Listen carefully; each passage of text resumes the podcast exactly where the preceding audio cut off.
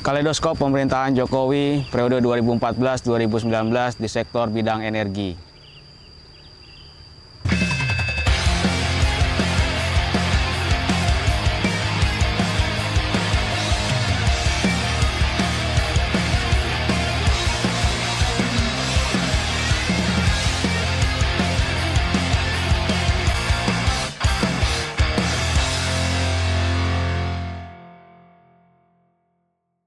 Kita tahu bahwa selama lima tahun terakhir ini di periode 2015-2019, Joko Widodo mempunyai visi untuk memajukan di bidang energi, di mana visi tersebut dia tuangkan dalam Perpres nomor 22 tahun 2017, yaitu tentang rancangan umum energi nasional.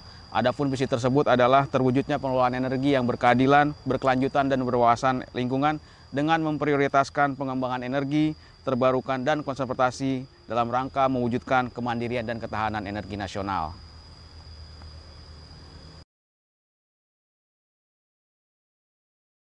Untuk mencapai visi misi tersebut, Jokowi akhirnya membuat satu sasaran dalam rancangan umum energi nasional, di mana sasaran-sasaran tersebut adalah menjadi target dan prioritas selama pemerintahan Jokowi ke depan sebagai salah satu fundamental di bidang energi kita. Pak Jokowi menginginkan agar nanti paradigma masyarakat kita tentang energi ini bisa berubah, bahwa energi menjadi salah satu modal pembangunan di bidang nasional tersebut. Dengan demikian, vitalitas ataupun betapa pentingnya energi ini dalam proses pembangunan nasional tidak bisa dihindarkan kembali.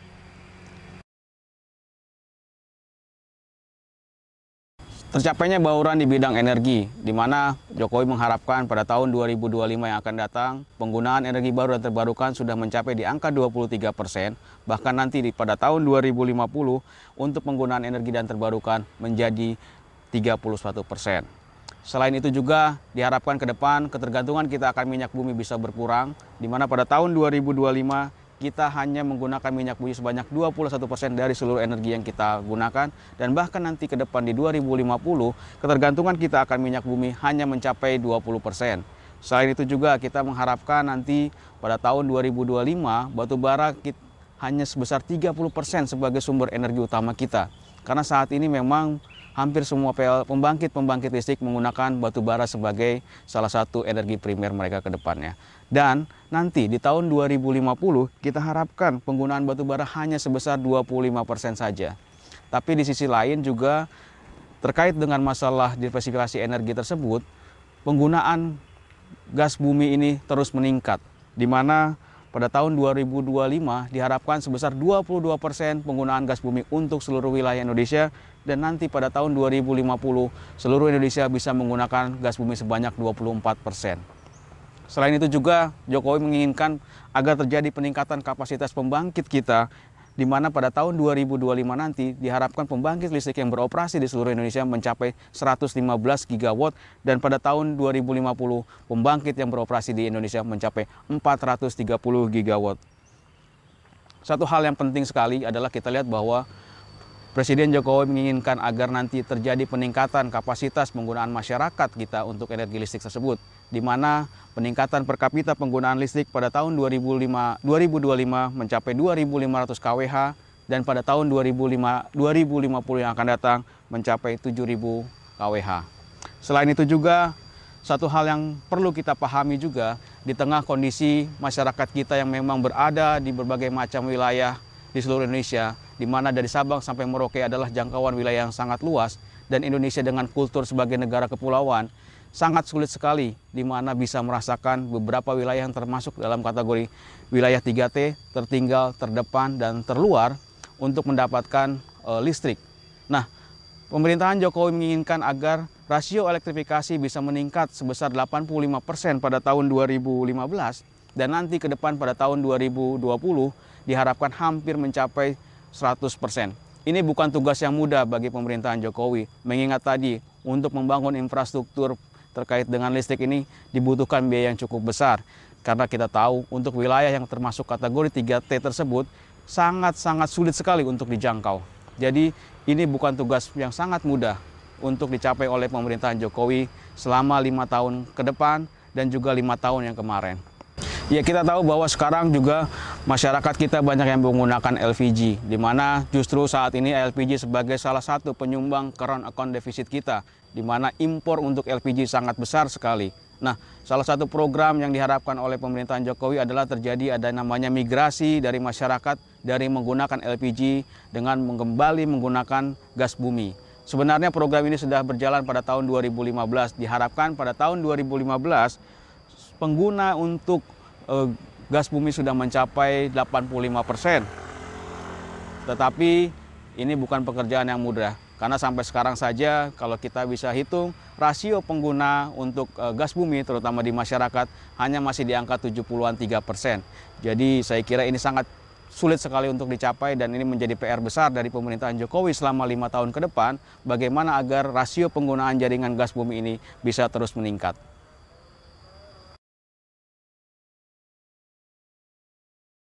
Salah satu yang patut kita apresiasi adalah pemerintahan Jokowi di periode 2014-2019 ini bisa mengurangi dana subsidi dalam APBN kita dengan jumlah yang cukup signifikan terutama selama periode 2014 sampai dengan kuartal ketiga 2019 ini dana subsidi yang hanya yang dikeluncurkan di dalam APBN kita hanya berjumlah 473,74 triliun. Jauh lebih rendah jika dibandingkan periode 2011-2014 di mana dana subsidi di sektor energi bisa mencapai 1.214 triliun. Selain itu juga selama pemerintahan ini, pemerintahan Jokowi sudah bisa meningkatkan PNBP di sektor energi dibandingkan pada periode sebelumnya. Kita ambil contoh pada tahun 2015 pemerintahan Jokowi bisa meningkatkan PNBP sebesar 177,8 triliun. Tetapi di tahun 2011 terjadi peningkatan untuk PNBP kita sebesar 217,8 triliun. Nah, di sisi lain juga kita tahu dengan program diversifikasi energi tersebut di mana EBT menjadi salah satu program pemerintah ke depan. Walaupun memang tidak terlalu signifikan, tetapi pemerintah bisa menaikkan iklim investasi di sektor energi baru dan terbarukan tersebut. Pada tahun 2018 ini, investasi di sektor energi baru dan terbarukan ini mencapai 1,68 1,6 miliar US dollar jauh lebih tinggi jika dibandingkan pada tahun 2015 yang hanya mencapai 600 juta US dollar. Nah, dengan adanya kenaikan tersebut diharapkan perkembangan daripada energi baru dan terbarukan bisa terus meningkat sesuai dengan apa yang ditargetkan dalam rancangan umum energi nasional yang tadi sudah kita sampaikan. Di samping itu juga kita tahu bahwa pemerintahan Jokowi juga mempunyai satu kekurangan ataupun bisa dikatakan kendala terutama di sektor uh, energi tersebut. Salah satu yang menjadi masalah adalah penurunan investasi di sektor energi. Di mana pada tahun 2014 investasi yang masuk sebesar 34,4 miliar US dollar. Tetapi di 2018 ini investasi yang masuk hanya berjumlah 32,3 miliar US dollar. Jadi dengan demikian bisa dikatakan investor tidak tertarik untuk melakukan investasi di Indonesia terutama di sektor energi. Ini ada apa? Ini yang perlu kita revisi, ini yang perlu kita cermati. Permasalahan-permasalahan apa saja yang menyebabkan investasi tidak bisa berkembang di Indonesia, terutama di sektor energi tersebut. Sebagaimana kita tahu bahwa sektor energi ini sebagai salah satu sektor yang sangat fundamental dalam menunjang pembangunan ekonomi nasional kita. Jadi ini adalah PR yang memang harus diselesaikan oleh pemerintahan Jokowi ke depannya, bagaimana investasi bisa menarik dan juga bagaimana kita bisa mengundang investor-investor terkait dengan masalah sumber daya alam di Indonesia ini. Jangan sampai nanti setiap tahun kita akan terus mengalami penurunan investasi yang dampaknya adalah nanti ke depan pembangunan ekonomi bisa terhambat karena investasi di sektor energi terus menurun.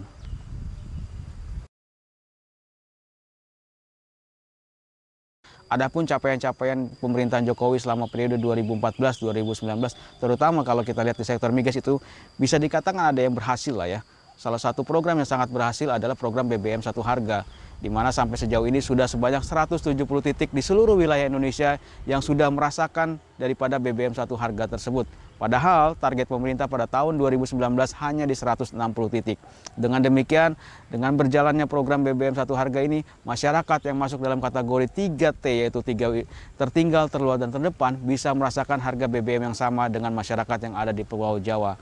Harapannya adalah dengan masyarakat bisa merasakan tersebut, pertumbuhan ekonomi di masyarakat tersebut bisa berjalan karena memang secara tidak langsung harga BBM sama dan dan murah jauh dibandingkan pada saat program BBM satu harga ini tidak bisa berjalan. Tetapi program ini memang harus tetap dikembangkan agar tidak hanya sampai di 170 titik yang saat ini saja. Tapi bagaimana pemerintah bisa melakukan identifikasi terhadap wilayah-wilayah masuk kategori 3T tersebut agar BBM satu harga bisa berjalan secara maksimal. Karena memang prinsip keadilan sebagaimana tadi yang disampaikan oleh pemerintahan Jokowi di dalam rancangan umum energi nasional itu harus bisa dirasakan oleh semua masyarakat Indonesia sehingga tidak ada lagi perbedaan antara Jawa dan non-Jawa terkait dengan masalah harga BBM tersebut. Memang dampak daripada BBM satu harga ini bisa dikatakan hanya berada di wilayah-wilayah yang memang sekitarnya saja. Tetapi ketika ini sudah kembali ke pengecer, harga akan berubah. Tetapi paling tidak saya melihatnya bahwa dengan demikian harga tidak akan terlalu tinggi lagi jika dibandingkan program BBM satu harga ini belum berjalan secara maksimal. Selain itu juga kita tahu bahwa pemerintahan Jokowi sekarang sini sudah mulai berpikir bagaimana agar para nelayan ini bisa menjadi lebih uh, optimal lagi dalam melakukan pencarian ikan. Bagaimana mereka bisa optimal lagi untuk melaut tetapi dengan biaya ataupun kos yang lebih sedikit karena salah satu yang dilakukan oleh pemerintahan Jokowi adalah melakukan konversi, di mana saat ini pemerintahan Jokowi sudah memberikan banyak converter kit kepada nelayan-nelayan untuk melakukan konversi dari mereka menggunakan solar menjadi menggunakan LPG. Sejauh ini LPG yang sudah diberikan kepada nelayan sebanyak 25 ribu nelayan di 53 kabupaten ataupun kota selama tahun 2018 tersebut. Dan ini jauh lebih tinggi dibandingkan periode 2016 di mana hanya 5.473 nelayan di 10 kota ataupun kabupaten. Dengan adanya program converter kit tersebut, diharapkan nelayan-nelayan kita tidak kesulitan lagi untuk mencari uh, bahan bakar untuk mereka melaut. Karena kita tahu apa, selama ini nelayan selalu sulah, susah nelayan sulit untuk mendapatkan solar dan juga harganya yang sangat tinggi karena mengikuti harga pasar. Nah, dengan program konverter kita sebut diharapkan beban daripada nelayan bisa berkurang dan mereka bisa secara maksimal untuk pergi ke laut dan mencari ikan. Dan jatuhnya apa? Masyarakat bisa menaikkan ekonomi mereka, masyarakat bisa merasakan dampak e, perekonomian tersebut dan akhirnya harapannya adalah bisa mensejahterakan para nelayan. Selain itu juga kita tahu bahwa banyak blok-blok yang sudah diterminasi karena e, akan memasuki masa terminasi. Dan di sini adalah salah satu program yang pemerintah Jokowi sampaikan adalah bagaimana blok-blok terminasi tersebut diberikan kepada BUMN nasional dalam hal ini Pertamina. Kita tahu bahwa blok Mahakam sekarang sudah menjadi e, pengelolaannya sudah menjadi milik Pertamina dari sebelumnya adalah dilakukan oleh Total. Dan blok yang besar yang lain adalah kemarin kita baru saja Pertamina bisa mendapatkan blok Rokan. Walaupun memang Pertamina mengeluarkan biaya yang tidak sedikit untuk mendapatkan blok rokan, yaitu mereka harus membayar sebanyak 763 juta US dollar hanya untuk sinekter bonus dan komitmen fee saja kepada pemerintah. Yang di mana memang ini sangat memberatkan Pertamina sebenarnya, tetapi paling tidak dengan adanya biaya yang dikeluarkan oleh Pertamina tersebut diharapkan nanti ke depan Pertamina akan bersungguh-sungguh dalam melakukan pengelolaan blok blok rokan tersebut. Karena kita tahu sampai sekarang ini Blok Mahakam masih belum secara optimal terkait dengan lifting mereka.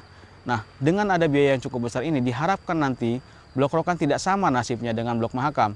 Pertamina bisa menjaga kelangsungan produksi daripada Blok Rokan karena memang investasi yang mereka keluarkan sudah cukup besar. Selain itu juga kita tahu bahwa dari tahun 1998 yang namanya Blok Masela itu selalu menggantung akhirnya kemarin belum lama ini pemerintahan Jokowi bisa menghasilkan dan kesepakatan bersama dengan pemerintah Jepang selaku pengelola dan pemilik uh, Impact yaitu Blok Masela akhirnya sudah ditandatangani POD-nya. Ini satu keberhasilan yang kita bisa katakan cukup signifikan lah karena memang selama ini selalu menggantung dan tidak pernah ada hasil dengan berbagai macam alasan di mana terjadinya perubahan POD yang di mana sebelumnya adalah kita di laut akhirnya berubah lagi untuk pembuatan platform menjadi di darat dan sekarang sudah ditandatangani ditandatangannya POD adalah satu kemajuan yang cukup besar. Selain itu juga untuk sektor migas, PNBP juga mengalami kenaikan yang cukup signifikan dibandingkan periode-periode sebelumnya. Pada tahun 2015, PNBP kita hanya sebesar 12 triliun saja. Tetapi pada tahun 2018 terjadi peningkatan PNBP sebesar 17,2 triliun hanya dari sektor migas saja.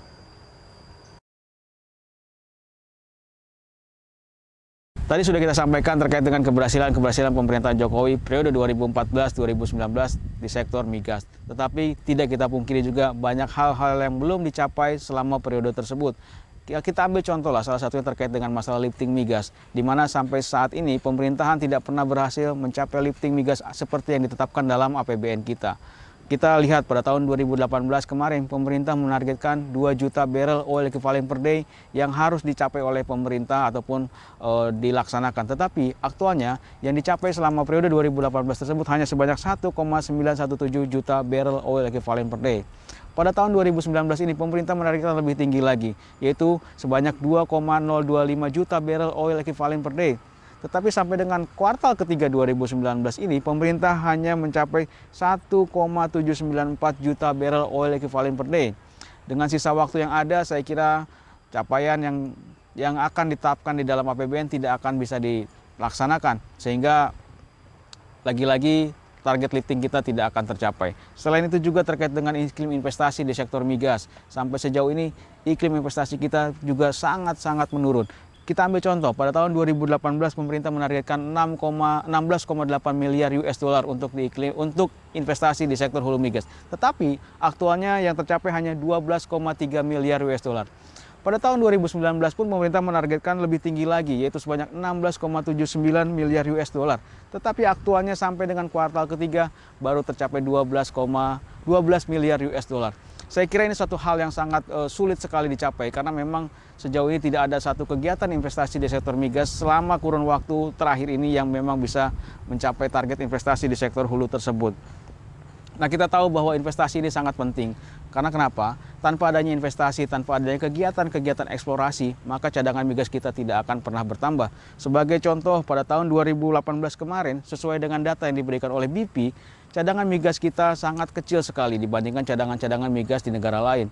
Untuk cadangan minyak bumi kita hanya mempunyai 3,2 miliar barrel cadangan terbukti kita. Untuk gas kita hanya 97,5 triliun kubik feet.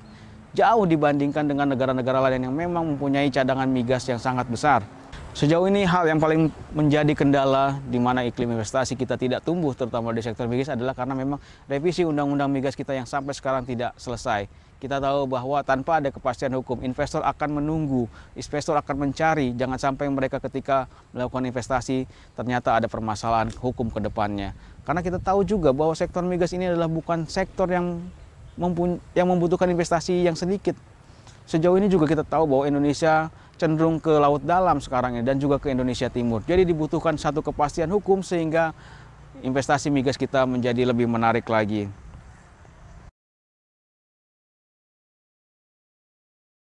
Kalau kita bicara tentang sektor hilir, memang masih banyak juga capaian-capaian yang belum di, bisa dilaksanakan oleh pemerintahan Jokowi selama periode 2014-2019 kemarin. Di mana salah satunya adalah capaian terkait dengan permasalahan realisasi penggunaan uh, jaringan gas bumi di mana dalam Ruen sendiri ditetapkan sebenarnya pada tahun 2015 ini diharapkan kita bisa mencapai angka 85 persen. Tetapi aktualnya sampai tahun 2018 ini hanya sebanyak 77,83 persen. Jadi masih jauh daripada yang diharapkan oleh pemerintah. Selain itu juga kita tahu bahwa sejauh ini masyarakat kita ini bisa dikatakan masyarakat yang boros akan konsumsi BBM. Di mana dengan produksi kita yang hanya 800 ribu barrel per hari, jauh di bawah target pemerintah, tetapi ternyata konsumsi kita di angka 1,5 juta barrel oil per day. Ini menjadi PR pemerintah bagaimana pemerintah ke depan bisa mengurangi konsumsi daripada BBM oleh masyarakat kita.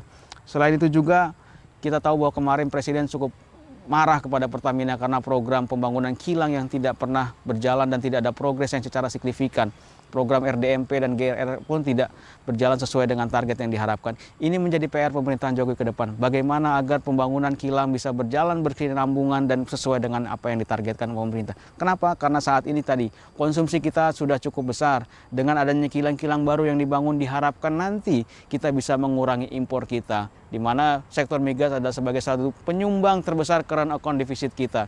Ini menjadi PPR pemerintahan Jokowi yang akan datang. Dan yang paling penting tadi adalah kalau kita bicara tentang kepastian hukum sampai sejauh ini yang namanya revisi undang-undang migas itu masih belum selesai juga.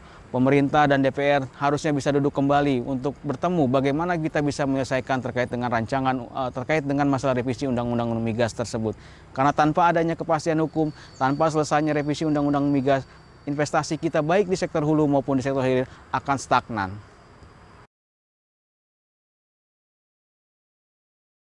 Tadi sudah kita bahas terkait dengan keberhasilan pemerintahan Jokowi periode 2014-2019 terutama di sektor migas. Nah, lantas bagaimana dengan sektor yang lain? Untuk sektor ketenaga listrikan, saya melihatnya selama periode 2014-2019 ini tidak ada yang bisa dikatakan berhasil. Dalam artian semuanya masih di bawah apa yang ditargetkan oleh pemerintah sendiri. Kita ambil contoh terkait dengan masalah tentang kapasitas pembangkit listrik di Indonesia. Sampai sejauh ini yang ditargetkan pada tahun 2019 adalah sebanyak 68,7 gigawatt, tetapi dalam aktualnya sekarang hanya di angka 66,13 gigawatt. Selain itu juga terkait dengan rasio elektrifikasi. Pemerintah diharapkan pada tahun 2020 rasio elektrifikasi mencapai 100%. Tetapi pada tahu pada aktualnya 2019 ini rasio elektrifikasi hanya di angka 98,86 persen. Di mana menurut saya itu hanya bicara tentang data di atas kertas, tetapi dalam aktualnya sebenarnya tidak sampai di angka 98,86 persen. Jadi ini menjadi PR antara bicara data di kertas dengan bicara tentang aktual ini harus berbeda, harus sama. Jangan sampai dalam artian bagus secara uh, data, tetapi ternyata dalam aktualnya itu rasio elektrifikasi tidak seperti apa yang diharapkan. Karena pemerintah selama ini ketika memasuki wilayah pedalaman untuk meningkatkan rasio elektrifikasi, pemerintah hanya memberikan seperti lampu tenaga surya hemat energi, di mana kita tahu itu adalah bukan menjadi solusi utama untuk meningkatkan rasio elektrifikasi di masyarakat, terutama dalam wilayah 3T terluar, terdepan, dan tertinggal tersebut. Selanjutnya adalah terkait dengan bauran energi. Sampai sejauh ini kita lihat bahwa bauran energi antara energi baru dan terbarukan ini masih berjalan secara bisa dikatakan berjalan di tempat. Energi baru dan terbarukan masih menjadi anak tiri. Pemerintah tidak serius untuk menggarap agar EBT ini menjadi salah satu sumber energi utama. Target bauran energi sebanyak 23% persen pada tahun 2025 sepertinya tidak akan tercapai kalau memang seperti ini terus perkembangan untuk penggunaan energi baru dan terbarukan tersebut. Selain itu juga saya melihatnya bahwa pada tahun 2019 ini konsumsi listrik di masyarakat kita mengalami penurunan. Kita tahu bahwa diharapkan pada tahun 2019 ini di, sebanyak 1.1200 kWh per kapita. Tetapi aktualnya sampai dengan kuartal ketiga 2019 ini konsumsi listrik kita hanya 1077 kWh. Dengan demikian kita tahu bahwa masyarakat kita mengalami pelemahan secara ekonomi karena memang penggunaan listrik ini terus mengalami penurunan dan tidak sesuai apa yang ditargetkan oleh pemerintah. Kita tahu bahwa kemarin Jakarta baru saja yang namanya mengalami yang namanya pemadaman yang cukup lama. Hal ini cukup menjelaskan bahwa PLN ternyata tidak bisa untuk menjaga susut jaringan mereka, di mana pada tahun 2019 ini PLN ditargetkan susut jaringannya mencapai 9,40 persen, tetapi dalam aktualnya selama 2019 ini susut jaringan mereka 9,53 persen. Ini artinya apa? Artinya PLN tidak bisa menjaga ataupun tidak bisa memberikan pelayanan secara maksimal kepada masyarakat sehingga tidak terjadi yang namanya pemadaman secara bergilir ataupun kejadian-kejadian yang memang akhirnya merugikan masyarakat. Ini menjadi PR untuk pemerintahan ke depan. Bagaimana agar PLN bisa menjaga susut jaringannya mereka. Idealnya susut jaringan adalah di angka 5%. Dengan angka 5% tersebut bisa dikatakan tidak ada yang namanya pemadaman bergilir. Dengan demikian semua masyarakat bisa menikmati listrik secara maksimal dan bisa menumbuhkan roda perekonomian di masyarakat.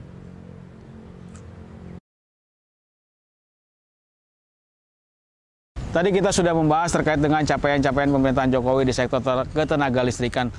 Lantas bagaimana dengan sektor energi baru dan terbarukan?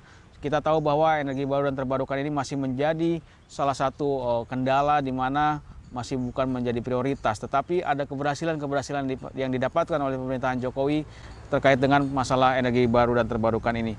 Di mana untuk PNBP di sektor energi baru dan terbarukan ini mengalami peningkatan yang cukup signifikan jika dibandingkan dengan periode yang lalu. Kita ambil contoh, pada tahun 2018 pemerintah menargetkan hanya 700 miliar PNBP di sektor energi baru dan terbarukan. Tetapi aktualnya itu bisa mencapai 2.280 miliar yang diterima oleh pemerintah dari EBT ini. Nah, pada tahun 2019 pemerintah menargetkan PNBP sebanyak 880 miliar. Dan aktualnya sampai dengan kuartal ketiga 2019 ini sudah mencapai 1.155 miliar penerimaan negara bukan pajak yang diterima oleh Kementerian Keuangan. Selain itu juga sampai sejauh ini pemerintahan Jokowi periode 2014-2019 sudah mengembangkan energi terkait dengan pembangkit energi baru dan terbarukan di mana kapasitasnya meningkat dari 1.400 1403,3 megawatt pada tahun 2014 menjadi 1948,3 megawatt pada kuartal pertama 2019. Memang ada peningkatan, tetapi kita lihat bahwa peningkatan ini tidak terlalu signifikan. Karena dari 2014 sampai dengan 2019 itu bisa dikatakan peningkatannya sangat sedikit sekali. Selain itu juga capaian yang paling berhasil adalah terkait dengan program bahan bakar nabati. Sejauh ini pemerintah dengan program B20-nya sudah bisa merasakan hasilnya, di mana pada tahun 2014 produksi untuk BBM B20 hanya di angka 3,96 juta kiloliter, tetapi pada tahun 2019 ini meningkat cukup tinggi yaitu di angka 6,24 juta kiloliter. Dengan program ini pemerintah bisa menghemat cadangan devisa mereka di mana Pertamina sudah tidak lagi mengimpor mengimpor solar dari luar. Justru Pertamina saat ini bisa mengekspor solar keluar karena memang bisa memproduksikan B20 di dalam negeri dengan jumlah yang cukup signifikan. Nah, selain itu juga saat ini pemerintah sedang mengembangkan program B30 di mana harapannya juga sama bisa terus meningkatkan daripada uh, produksi solar Pertamina dan bahkan kita bisa mengekspor keluar terkait dengan produksi solar Pertamina. Lantas apa saja sih sebenarnya kegagalan-kegagalan pemerintah di sektor EBT ini? Saya melihatnya bahwa sampai sejauh ini sektor EBT ini masih menjadi anak tiri dan bukan menjadi skala prioritas dari pemerintah terkait dengan pengembangan energi primer. Perlu adanya satu terobosan-terobosan dari pemerintah sehingga investasi di sektor energi baru dan terbarukan ini bisa menjadi suatu yang menarik dan bisa ke depan bisa menjadi lebih signifikan lagi. Pemerintah perlu memberikan intensif-intensif agar energi baru dan terbarukan ini bisa terus berkembang. Perlu adanya yang namanya tax holiday ataupun perlu adanya kelonggaran-kelonggaran sehingga investasi di sektor energi baru dan terbarukan ini bisa menarik investor sangat banyak. Dan akhirnya buat saya adalah memang investasi di sektor energi baru dan terbarukan ini sangat mahal di awal. Tetapi bagaimana nanti kita ke depannya bisa merasakan bahwa justru energi yang dihasilkan dengan menggunakan energi baru dan terbarukan ini menjadi lebih murah dibandingkan dengan kita menggunakan energi fosil.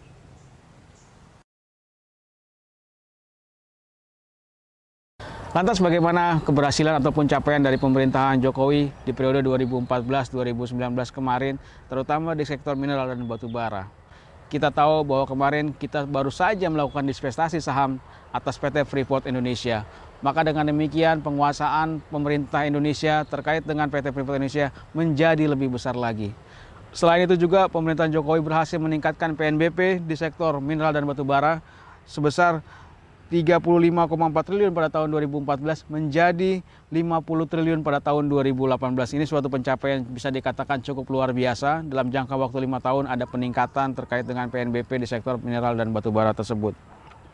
Selain itu juga pemerintahan Jokowi bisa meningkatkan eh, lahan reklamasi dari 6.567 hektar pada tahun 2014 menjadi 6.950 hektar pada tahun 2018 kemarin.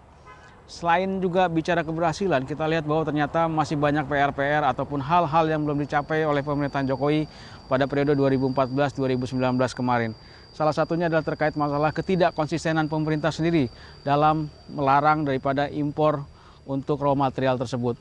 Pemerintah Jokowi masih memberikan kelonggaran-kelonggaran kepada investor ataupun kepada pengusaha terkait dengan masalah ekspor raw material tersebut. Padahal sejatinya seharusnya sesuai dengan Undang-Undang Minerba sudah tidak ada lagi yang namanya raw material diimpor ke luar negeri karena sudah tidak saatnya lagi kita menjual tanah kita ke luar negeri. Selain itu juga masih bicara masalah perizinan sejauh ini tumpang tindih antara lahan terkait dengan sektor mineral dan dan batu bara ini masih saja terjadi. Masih banyak tumpang tindih antara dalam satu wilayah e, wilayah kerja antara satu e, izin dengan izin yang lain lah. Nah, yang paling penting adalah sesuai dengan amanat daripada Undang-Undang Mineral dan Batu Bara, para investor berkewajiban untuk membangun smelter, di mana sampai sejauh ini progres untuk pembangunan smelter ini sangat-sangat bisa dikatakan tidak mengalami kenaikan secara signifikan. Harusnya pemerintah bisa tegas untuk perusahaan-perusahaan yang memang tidak membangun smelter harus melarang mereka untuk melakukan ekspor raw material. Dan yang paling penting adalah kalau kita bicara investasi, itu pasti bicara tentang kepastian hukum. Sejauh ini revisi Undang-Undang Mineral dan Batubara masih belum selesai juga. Pemerintah dan DPR mesti duduk kembali dan mesti diskusi kembali agar revisi Undang-Undang Mineral dan Batubara ini bisa dilaksanakan. Karena biar bagaimanapun yang namanya kepastian hukum itu merupakan salah satu kunci utama kita untuk menarik investor dan mereka bisa melakukan investasi terutama di sektor mineral dan batubara tersebut.